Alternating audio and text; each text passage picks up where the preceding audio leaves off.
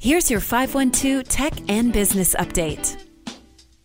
Mobile payment app Venmo, which is owned by PayPal, has announced big changes. Venmo will be getting rid of the feed that shows users' payments to strangers. It's part of a bigger redesign that'll be rolling out in the coming weeks.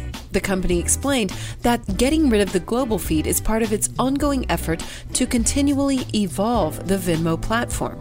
From now on, users will only see payments between friends when they open the app. Venmo has grown to more than 70 million customers, and the global feed has been the focus of privacy concerns. PayPal settled with the FTC in 2018 for an undisclosed sum after complaints about the app's privacy controls of their transactions. For the other changes, Venmo will also be expanding privacy controls and redesign the bottom navigation toolbar, which allows users to toggle between friends' feeds, their personal profile, and Venmo's growing suite of products.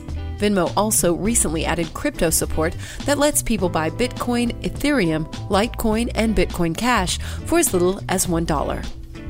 Speaking of Bitcoin, Elon Musk has made an announcement that Tesla will most likely accept Bitcoin again when it becomes more eco friendly. The company plans to resume accepting Bitcoin once the mining rate for cryptocurrency reaches 50% renewables. Musk made the statement at a virtual panel discussion hosted by the Crypto Council for Innovation. Tesla had begun accepting Bitcoin as form of payment in February, the same time the company purchased a historic $1.5 billion in Bitcoin.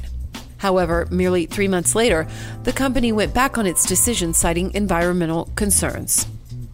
And SolarWinds, the Austin based software maker, has spun off its managed service provider business into a separate company called N-able, spelled the letter N dash able. SolarWinds, which makes network and IT management software, stated that the spinoff deal was completed on Monday and while SolarWinds will retain its core IT management business, the new company will provide cloud based software solutions for managed service providers and will be publicly traded like SolarWinds under the ticker symbol NABL. The company's CEO said in a statement that, quote, we believe by creating two independent publicly traded companies, we will create meaningful opportunities for both organizations to align more closely with each's market needs and customer requirements, enhancing the successful operations of both N-able and SolarWinds for the future. And that's your 512 Tech and Business Update. I'm Amy Edwards.